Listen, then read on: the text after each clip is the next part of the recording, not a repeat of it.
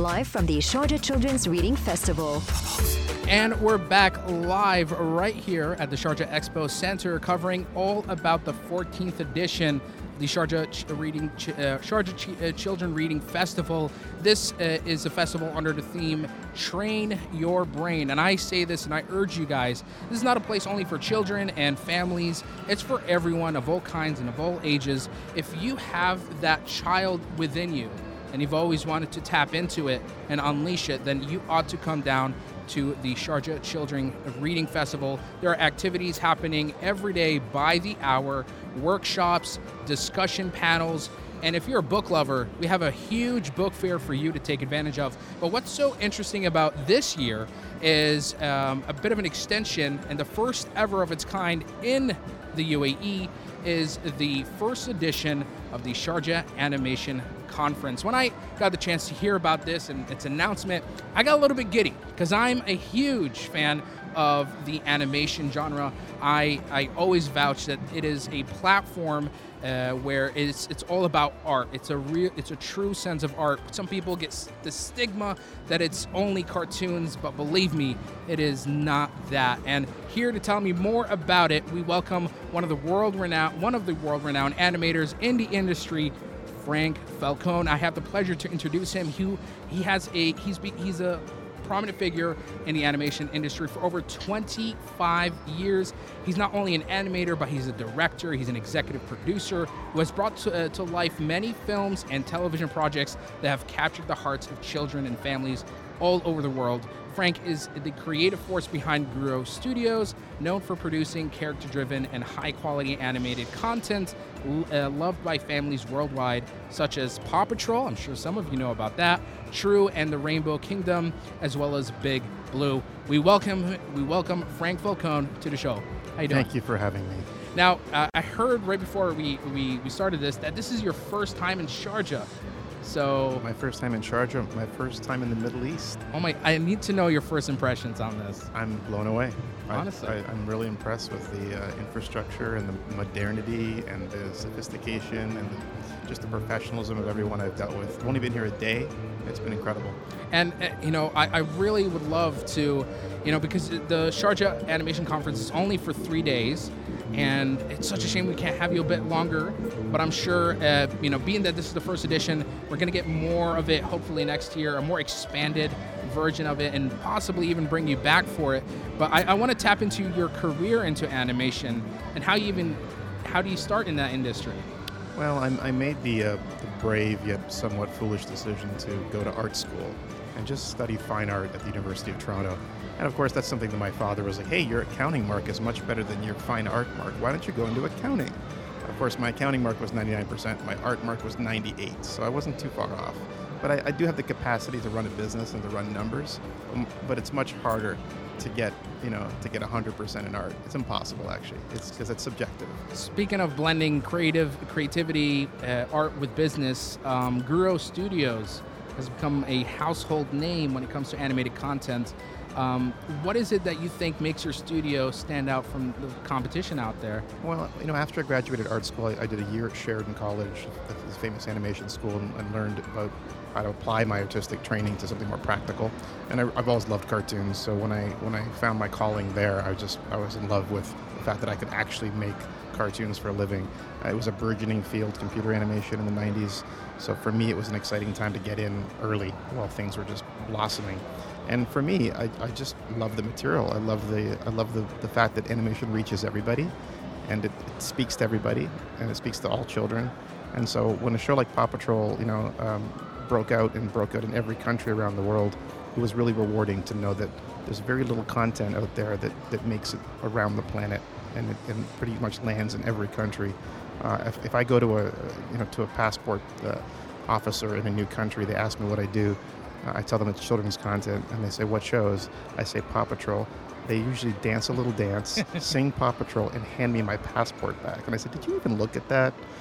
It's it's that beloved. It's that beloved that it's, and I and I really feel like it's bringing the world together. Those kind of things. You, in 20 years, there's kids that have grown up who will be adults Yeah. and talk to anyone in any part of the planet and and that there's another kid out there who's watched Paw Patrol in another country in another I. I'm almost jealous because Paw Patrol was a generation after my time. you can still Um, watch it.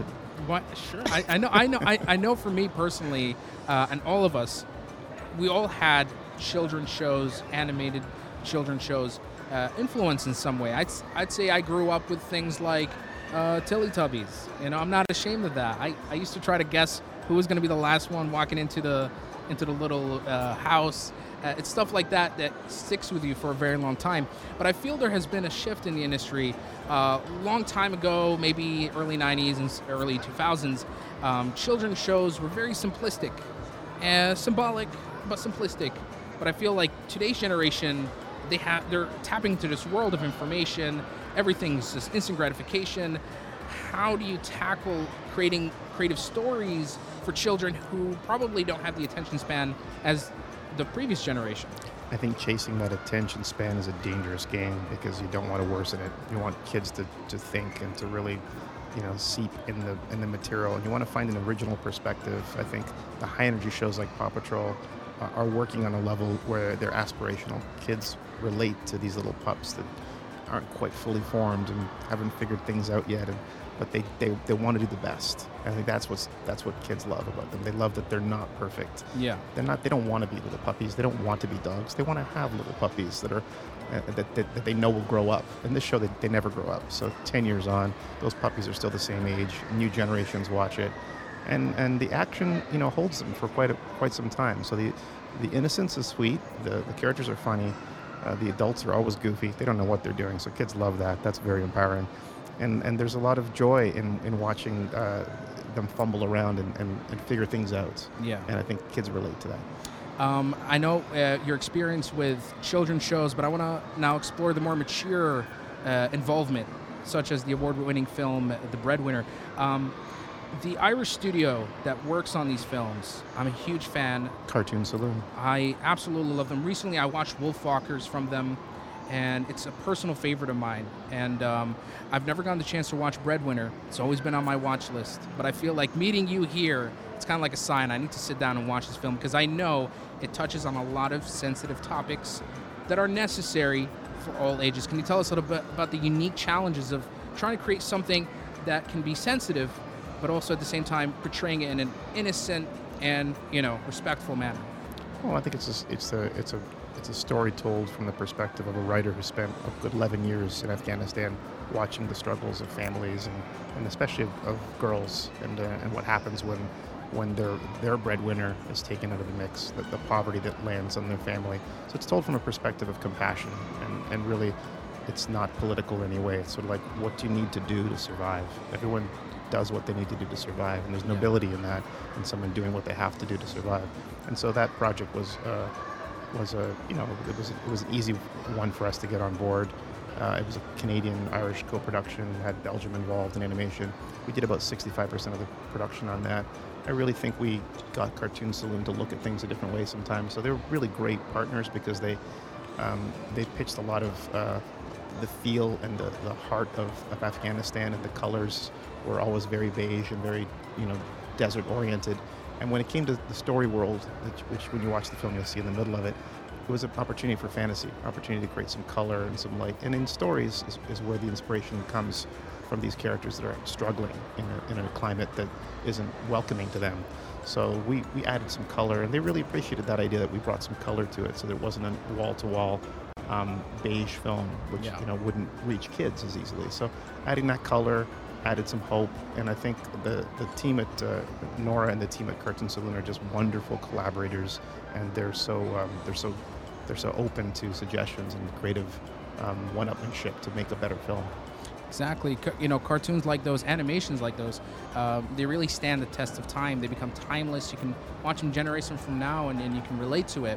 But one thing that I find, um, you know, a new a new generation of animation that's very quick and it's like almost like fast food, and it comes from YouTube. You've 25 years in the industry, maybe even longer.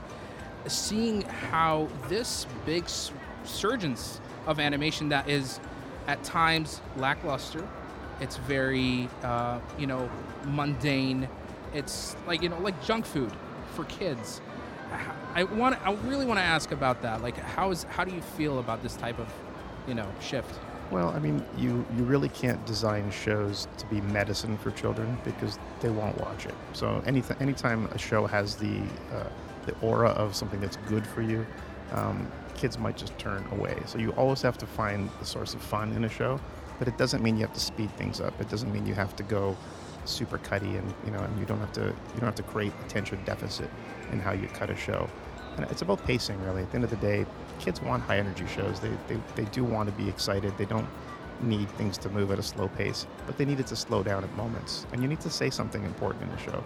And even a show like Paw Patrol that has a you know a whole commercial you know um, side to it and a whole commercial dimension, there's some good motives there. There's some good you know uh, you know um, you know doing good for the community, uh, taking care of others. It's at the heart of the show. So despite all its you know obvious commercial aspects to Exploitative it. Exploitative nature. It, it, at the end of the day, it's got heart, and the characters are lovable, and they, they're noble. They want to do good things. So that, that's what holds it together, and that's why it's been going for 10 years. Speaking of exploitative nature, I know there's now this rise of AI generated art, and it's gotten some animators, or most animators, just a little bit on the edge about what sort of potential this could be good, bad, and ugly, and just want to hear your take on that. Well, you're dipping your toes in some dangerous waters here, but you know, A- AI is here. It's Yeah. not going away, and I think uh, it's just going to speed up the process of generating material and iterations. And really, art is about iterative uh, generation of images. I mean, nobody draws one drawing. And, and, and that doesn't go to screen. It doesn't. It's never an instant process. Everything's it's an iterative inspiration of, process. of another. So really, you're just you're sort of you know recasting that drawing, that design several different ways until you find the sweet spot. Sometimes it takes 200 iterations. Sometimes it takes three. Um, so I think AI is just another tool on the path to iterating. You still need the eye. You still need to know when you hit it, when you're in the right sweet spot. So you still got to be in the zone The human touch. and, and know that you've got there. So whether you get there faster or slower, it just puts more pressure on us to make decisions um, in, in, a, in, in, a, in a fog, a battery of images coming at you. You, you, you, you, you know, you have more time originally to look at things and, and sort of, you know, stew over them, you know, steep the tea for a while.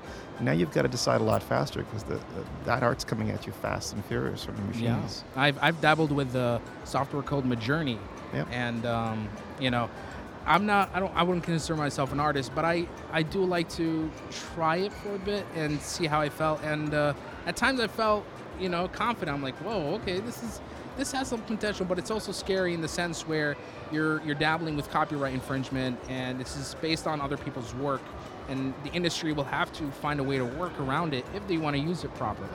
I think the danger is that you don't know how, how heavily it's sourcing some of the material that's ingesting. You Yeah. don't really know whether when you're sourcing your own material as a reference, you know how to steer clear of what the source material is. You have that judgment. When we're fed something from AI, it's much more tricky for us to know, well, is this really unique? We have to trust the machine. And so that's the danger is how do you vet that new art and how different is it? It's always a process of reinterpreting an influence. I mean, you look at a, a, a model and you draw that model, you're, you're processing your view of that model, you're putting your filter in. Now the computer's putting their filter in. How far from the reality that you're observing is it taking you? Is it taking you really far or just two degrees away? You don't know. That's the danger. You don't know what, what Exactly. you're improving. So, but I think working it hard and doing a lot of work and, and drawing on top of it, I think you have to sort of own it to, to, to believe that you've made something. If you let the machine do too much of the work, I think you're running the risk of, of, of unknown plagiarism. Exactly. It's, it's scary times, but it's also interesting. And uh, we'll have to see how this fares out in a couple of years to come. Uh, but to end it off, I'd love to just get uh, a final, you know, piece of message from from you, and an advice for those who are dabbling in animation, you know, in production. You know, what sort of advice could you give? Well, I've seen a lot of very positive and energetic uh, artists here in the day that I've been here, and I can feel the energy in the air, and it feels very inspiring. It's like when you go to a school and graduates are excited and not thinking about the future of work. I think um, people in, in the area here in Sharjah, who come to Sharjah, are very excited by the, uh, the possibility of making animation, and it's new, and that, that innocence and that, you know, um, I've been in the business long enough to to uh, to be a little more uh, cynical about you know whether a property could ever make it to the market. I think that innocence and that freshness is what everybody needs. So I see opportunities in this region. I see that there's a desire to make new shows, and uh, and uh, I, I, look forward to, uh, to seeing what comes out of the out of the region. Frank Fal- uh, Falcone, an absolute expert in the industry. If you want to know more about him, I do uh, recommend you guys to visit gurustudio.com. You can see all the work there. Perhaps you even want to reach out to them if you're a curious person in animation or in the art. Um, but again, an absolute pleasure. Thank you, Frank, for being here on the show. Thank you very much. We're going to wrap it up here, but don't worry, we're going to be right back. We're getting a chance to talk with another world renowned animator in the industry right here on Pulse 95.